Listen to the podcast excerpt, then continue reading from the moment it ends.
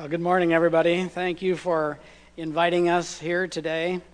Uh, it's a privilege, but it's also a comfort to us to be here with you and to see that, uh, in spite of all the things that have separated us this year, that you remain faithful to Jesus Christ, and that uh, I'm just grateful that whatever the world's doing out there doesn't have to determine what happens in here among in the body of Christ. So thank you for your faithfulness.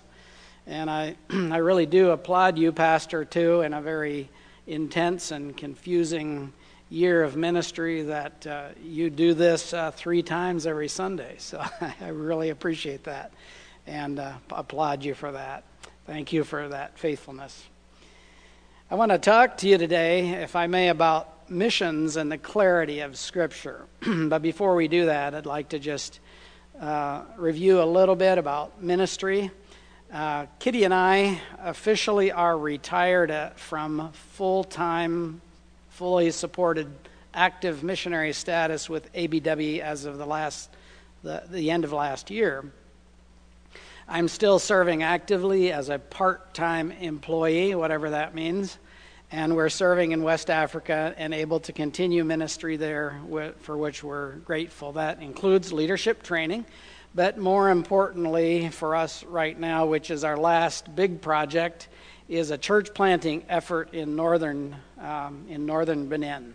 So Kitty and I served uh, three terms originally in West Africa and Togo planting churches, and along with that always goes leadership training. We are doing that with a team of missionaries in the capital city of Lome. And the person who planted the second church with us is now the, the Togolese missionary couple that's over in Benin planting that church. And they are they're virtually alone with a little bit of support and visits from us, but we have no ABW missionaries there. So please do be praying. Uh, maybe you should go, at least for a while, short term, and pray that God will send full time missionaries to pick up on that work because the church plant that's there in the center of the, the town of Natitingou in northern Benin will be the center, central church and out of that, if tradition holds, as ministry in West Africa, in Togo, has proven, that church will become a catalyst for a church planting movement, uh, spawning off other chapels and churches, meeting places in other areas. In fact, we have one down south a couple hours. Some believers from Nati have moved to uh, Parakou and they're, they're crying for somebody to come and lead them in their congregation. So already that movement has started from a central church to other churches that are being planted. And then, of course, out of that central church will come uh, leaders uh, and developing, maturing people who are walking with Christ and are called of God, then who can go and, and lead those chapels and churches. So pray about the training. There's actually pray for Octave. Octave Octave is a believer in Nati who is actually training now in leadership. He goes over to Togo, to a major town in Togo, gets some training when ABW is teaching courses over there, and then he comes back and he's been helping with the leadership of that church. So we don't know if he's been called of the Lord yet, really, to serve as in pastoral ministry, but please support him in prayer. Octave is his name, and we'll see uh, what God chooses to do with him. So, uh, Kitty and I are here uh, as one of probably our final times to meet with you, and uh, we just want to express to you a sincere and deep appreciation for this church, how you have come alongside of us. You've been so generous financially, you have been so proactive in your friendship and your moral support of us as we have uh, served the Lord overseas. And we just feel blessed to have been a part of this congregation and your friendship as we have attempted together to spread the gospel into to West Africa. So please know that that that uh, effort on your part is well noted, and I'm sure that each one of your missionaries can attest to that because uh, you have proven yourselves to be of that character. and we deeply, deeply appreciate it. So, Kitty and I will be meeting with the missions committee a little bit later and explaining some other things related to the Benin project. Again, it's the first of its kind ABW church plant in northern Benin. And it, uh, Lord willing, will be a central church, a catalyst for really seeing the gospel spread. We, we know that there have been other good agencies and gospel witnesses in the country of Benin, but in the north, as far as we know, there's no solid witness of the gospel in the town of Natitingou. And so we are privileged to be part of that effort, and we want to make sure that we uh, bring that to completion for God's honor and glory and for the salvation of souls. It's, they're doing well, and we're very hopeful we're trying to get into Benin uh, to start a, a, church construction, building construction project, but we cannot get in those countries. We, can, we could get in, but there's a risk of being quarantined for the two week trip that we're uh, headed there for anyway, so it just isn't worth it just yet. Some other countries in West Africa are opening up fully to travel and without quarantine. So uh, that would be a major request if you would pray that God would give those governments confidence to open their countries so that we can get back in there. So uh, I'd like to pray together with you and then uh, look at the subject that's in front of us.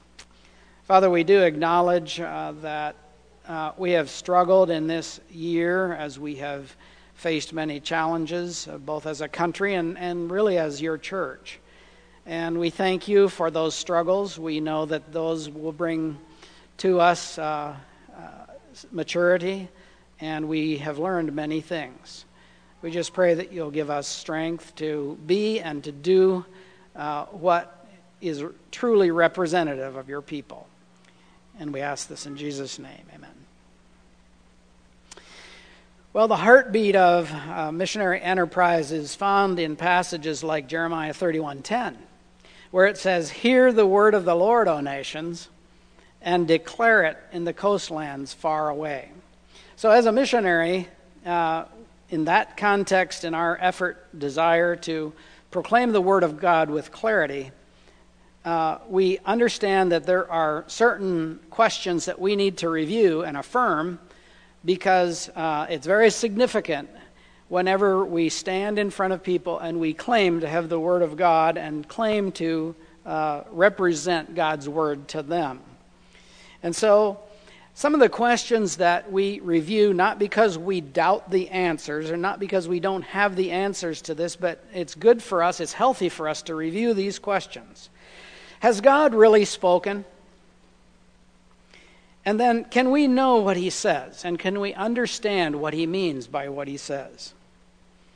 And then, will I ever be able to accurately communicate that word from God in another language and in a culturally relevant way? And then, if I am able to do that, will the hearers be able to understand sufficiently so that uh, when Christ is presented as Lord and Savior, they'll be able to receive that and with understanding? In other words, if we think we are accurately communicating uh, God's word, is the person, the receptor in, that, in their culture, able to grasp that truth? Will they be able to understand it objectively as God really intended it for them to do? So, I don't know if any of you have played the, uh, the telephone game, sit in a semicircle and you the first person has a message and they whisper it to the next person that person whispers it to the next person it goes around the circle until the last person. And that person reveals what they think they heard from the next to the last and then it's compared with what the original message was. And how often do those two match up where the real message got through in with accuracy to the end that's a challenge in communication that we face. And very simply stated, as the missionary considers what they're doing, what we need to understand is that the, the is the process. The process process is that when God gives us His word, we attempt to accurately comprehend what he means by what he says. So intellectually we if we have it and we do understand objectively what God's word says, then we try to put it through our language filter and put into words what we what we believe we know. And as that word is communicated to the hearer, then they take it into their filter, their hearing filter, their receptor filter, and it's processed, and then will they ultimately arrive at the meaning and understanding that God originally intended when He communicated that word through the, the speaker. Just want to remind you that each one of us deals with cross cultural life and ministry. Because if you've ever taught, for example, the twos and threes or the fours and fives, and you take the deep truths of God's Word and you try to transmit that to the twos, twos and threes, fours and fives, that's going to be a different language style. You're going to have to adapt to what they they can understand, what they uh, un, uh, know as words and the meaning of words, and you're going to have to bring it down God's deep truths uh, to those children so that they can understand. And that is possible. It's just that we need to recognize what's going on there and what we what we need to do. Or you may have to, you may be called to communicate God's word to university elites. That again is going to be a, a whole different ball game, a whole different language, so that so that we can reach that capacity and, and help them understand in, in rational, coherent ways what the truth of God and how faith um, how faith uh, interacts with what they understand to be science. So they will see sometimes science as contradictory to faith, and we need to uh, help them understand how, how faith in, in the eternal, true Creator God is not uh, something that's abstract and arbitrary, but indeed it is objective and something that they are for which they are responsible. And then, as an employee, you might uh, also be called to communicate up the societal ladder to the CEO of your company, somebody who is your authority, somebody who is your boss. But they need to hear the word of God. And that, again, will be uh, going through those filters and crossing those cultural boundaries so that, so that that person can have the privilege of knowing the truth of God's word. So I want to make sure that having laid out some questions that we also affirm something about those. Let's affirm together that yes, God has indeed spoken. No question about that. And he will preserve his word. Let's affirm together that it was his full intention that his creatures would be able to understand what he intended us to know. Let's affirm together that that, that word of his, is transmittable from one person to another, or as has been touched on this morning, or if we are trying to put God's word from one language into the other, the scriptures in translation. And that um, that will have uh, an effect. God's word will never return to him empty.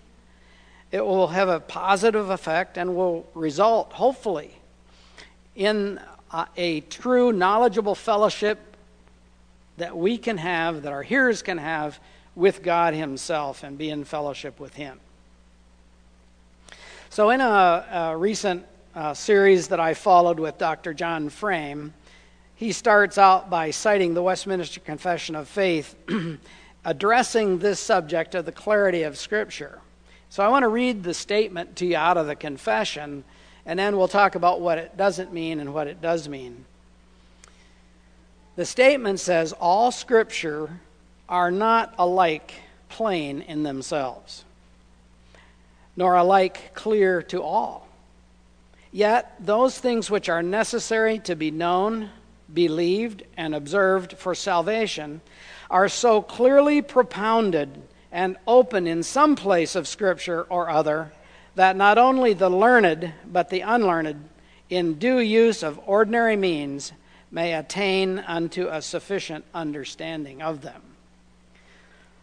So, this does not mean that Scripture is instantly clear to everyone who just opens the Bible and points to a passage. If, this, if I had my Ewe Bible up here and if I could read it properly to you and if you could understand that language and we were to go to a passage, that would not necessarily mean that that is instantly clear or plain uh, in our understanding. No, it takes, it takes a process which the, which the statement calls ordinary means. But it does mean that anyone can understand sufficiently everything necessary to be known, believed, and observed for salvation. As, as the central concern of the Philippian jailer uh, when he talked to the apostles, he said, Sirs, what must I do to be saved?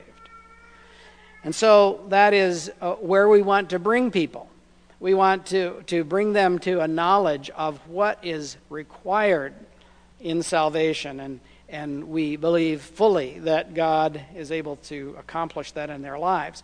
So we may not be able to understand everything that has to do with Jewish culture. We may not be able to understand the delicacies and the nuances of the biblical languages in their entirety. Uh, but we can understand what is necessary or crucial in order to be saved. Why? Because the gospel is clear. And while there may be something stated in one passage that we just don't quite understand and maybe is a little bit vague there, in other contexts, this, the same truth will be stated in a way that is clear to us, and we praise God for that. So, the unlearned person, as well as the learned, can understand Scripture.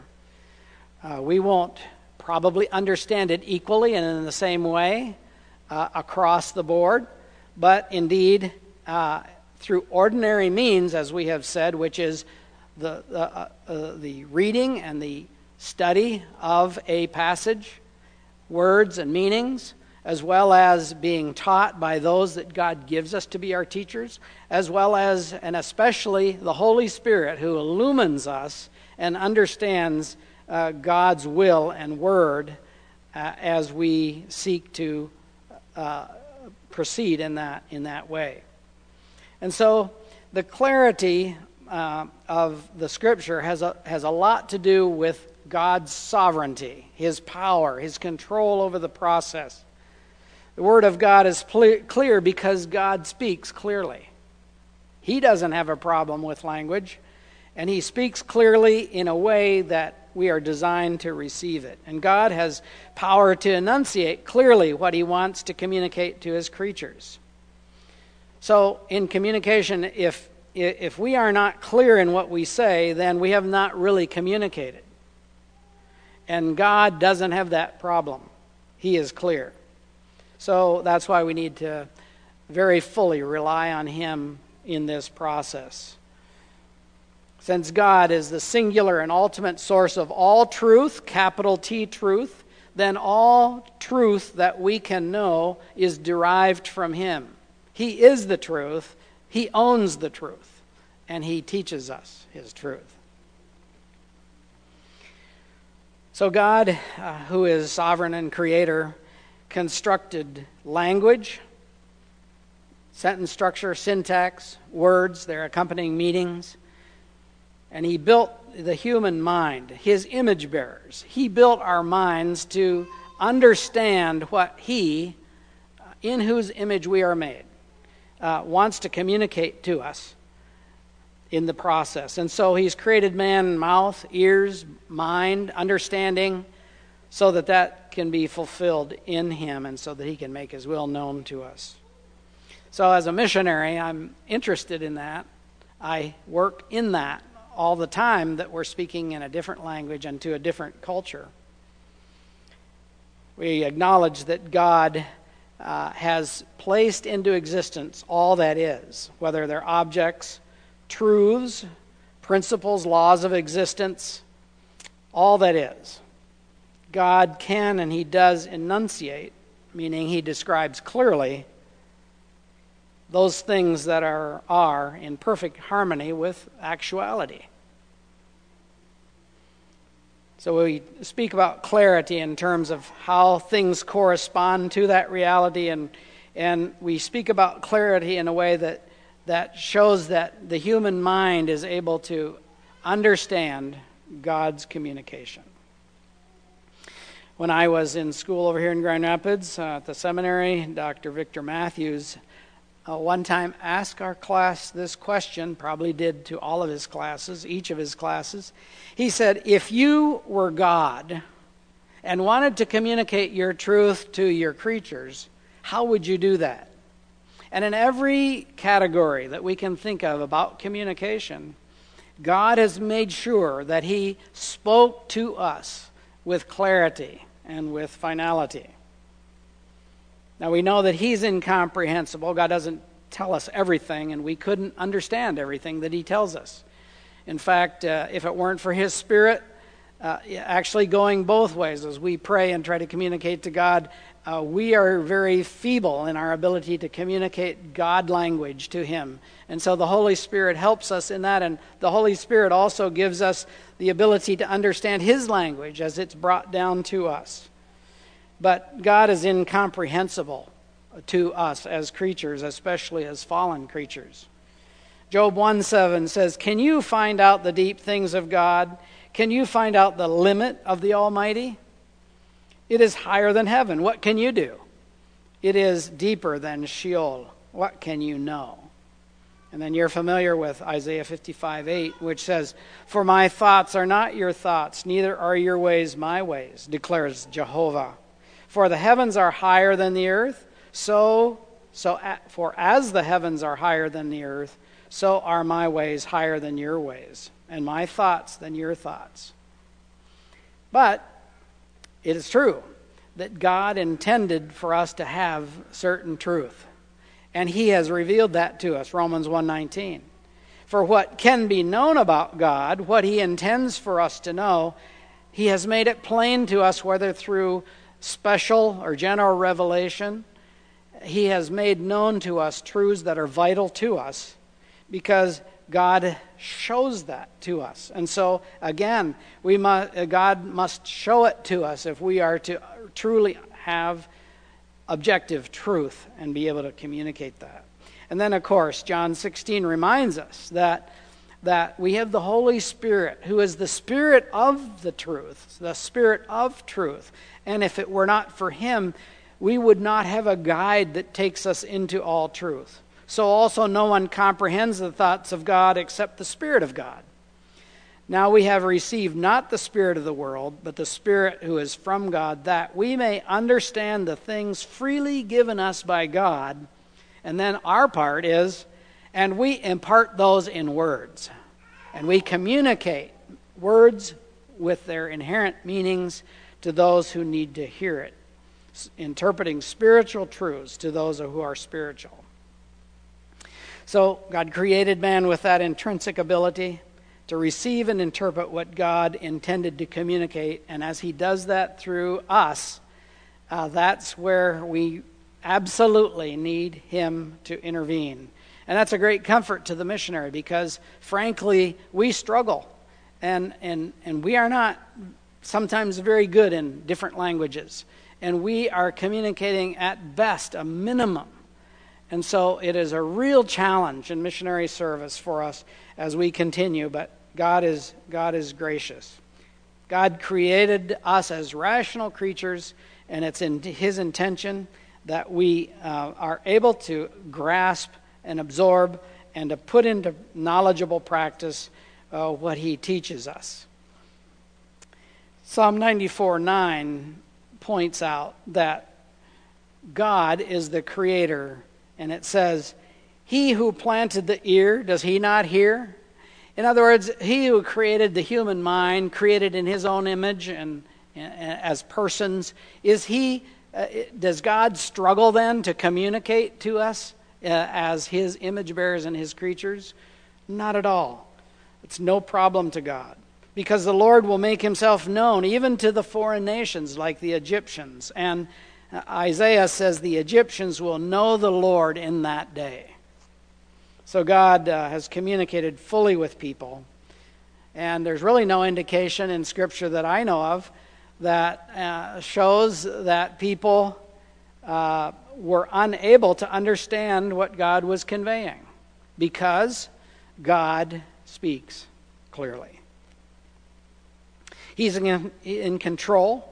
He has power to overcome any problems in the process of communication, whether the spoken word or the written word as it's placed in other language.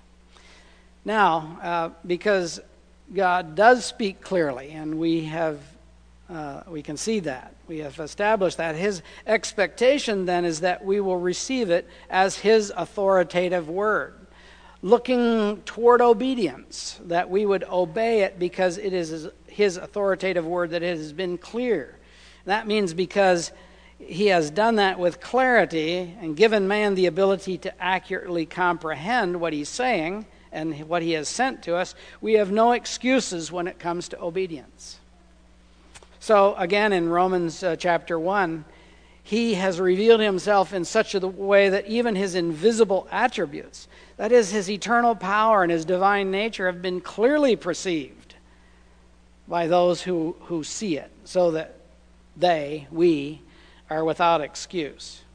So we can never say to God, God, you weren't very clear on that subject, and so I just, that's why I did what I thought was best. No, God is, God is clear. And he said, You shall know that I am the Lord. And when we fail in our obedience, he points it out that we have not obeyed his rules, his statutes, but have acted according to our either our own whims or acted according to those who are around us. Now, in the missionary context, it is very important to associate the clarity of Scripture with God's presence. God Himself accompanies His Word. That's really comforting. To know that as we speak God's Word, the person who gave it is there and is influencing that interaction. I'd like to invite you to uh, turn to Deuteronomy chapter 30, if you would. And I want to read together verses 11 to 16. And this is going to highlight this reality that the clarity of Scripture is linked to God's presence and that it is not far away from the hearer. So, Deuteronomy chapter 30 and verse 11, it says, For this command that I command, commandment that I command you today is not too hard for you, neither is it far off. It's not in heaven that you should say, Who will ascend to heaven for us to bring, bring it to us, that we may hear it and do it? Neither is it beyond the sea that you should say, Who will go over the sea for us and bring it to us, that we may hear it and do it? But the word is very near you. It's in your mouth and in your heart, so that you can do it. So God never assumes that fallen man is going to seek him and that God, we are going to initiate communication with him. He takes the initiative, and he, as he always has, he spoke with Adam and Eve in the garden, and he walked with them in the cool of the day. He wrote the Ten Commandments himself, physically on tablets of stone that could be brought down from the mountain and could be placed in the tent of meeting, the tabernacle, where it would be near the people, close to them, along with his person and his own presence. He sent the prophets, and he gave the inspired Holy Scriptures. And as you know, he ultimately sent his Son and the Holy Spirit, who is, who is our comforter. And then I want to emphasize the fact that God isn't done sending. He sends you and me, He sends messengers to communicate that word, frail as we are, but He's given us that responsibility. He always intended to communicate with his image bearers. It was never our initiative that established that communication between us and God. It was his sovereign purpose to communicate to us. He made our minds so that we could grasp and absorb and communicate and fellowship with him. It was God's authoritative act which gave us his expectations and wisdom. And it was through the incarnation that he proactively brought his word to us Emmanuel, Jesus, the Word. Hebrews 1 1. Long ago, in many times, many ways, meaning by every reasonable, expected means, God spoke to us, spoke to our fathers by the prophets, and in these last days, He has gone the full length and He has spoken to us in His Son. In the beginning was the Word, the capital W, that's a person. The Word was with God, and the Word was God. And God and Christ, the Lord, came to His own. So, um, as we kind of reflect on this year, one of our greatest uh, deficits in our society is that we have lost our moorings. One of the most significant, most foundational, fundamental things that we need are absolutes and absolute truth. Everybody does seem to have their own truth. Yours is going to be different than mine. Mine is going to be different than hers. And there is a clash of truths and no moorings that guide us to the truth, capital T truth, God's truth. And so, our, uh, as you sense the same thing, our, our country's in a death spiral, really. And we don't have the clarity or the grounding that we need. And so, truth is now whatever the the group is that's controlling the narrative, that's the new truth for today. And that's what's expected of you and me. Praise God that as His people, we don't have to comply with that. We have a foundation, we have the truth.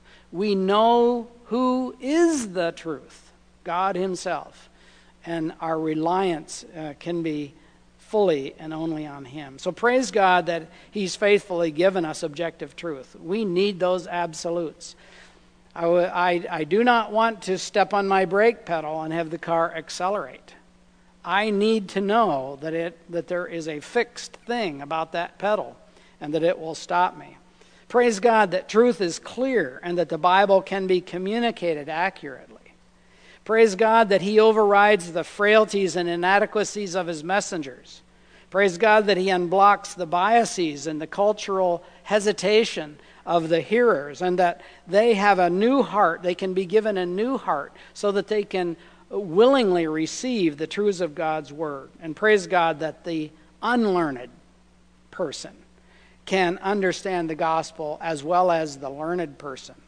So that that old grandmother in a northern Beninese town, way back in the mountains somewhere, off the beaten path, no roads leading to it, maybe a footpath, probably a footpath only.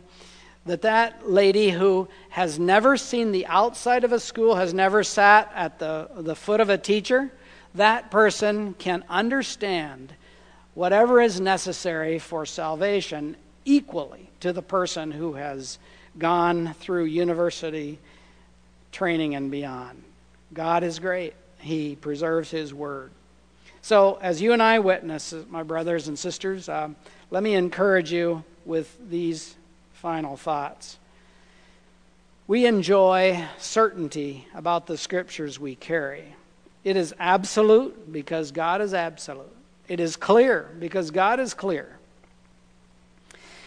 we confidently share the gospel knowing that when we communicate imperfectly, and I'm here to tell you that for me that's much of the time that I communicate imperfectly, that God intervenes and He overrides my mistakes. Linguistically, conceptually, whatever it might be, I'm so grateful for that. God intervenes. So uh, I want to encourage you to be bold and confident in Him Let's not let our inadequacies to in communicate or our fears to cross cultural barriers keep us from pro- proclaiming His word to those that need to hear it. We must do that. And then we can rejoice in that the gospel we communicate is not hard to understand. The word, capital W, Jesus Himself, accompanies and is near to the hearer when they hear His word. So, one final time, Kitty and I just uh, want to thank you for your love and friendship throughout these years. Uh, we're not far away in Grand Rapids, and we cherish your friendship and uh, would be uh, grateful for any other interaction with you in the future. as God enables us to do. So thank you for sending us as your missionaries, uh, commissioning us to, to be your voice uh, uh, around the world in West Africa. And thank you for sending us to declare the word of the Lord to the coastlands far away. Thanks.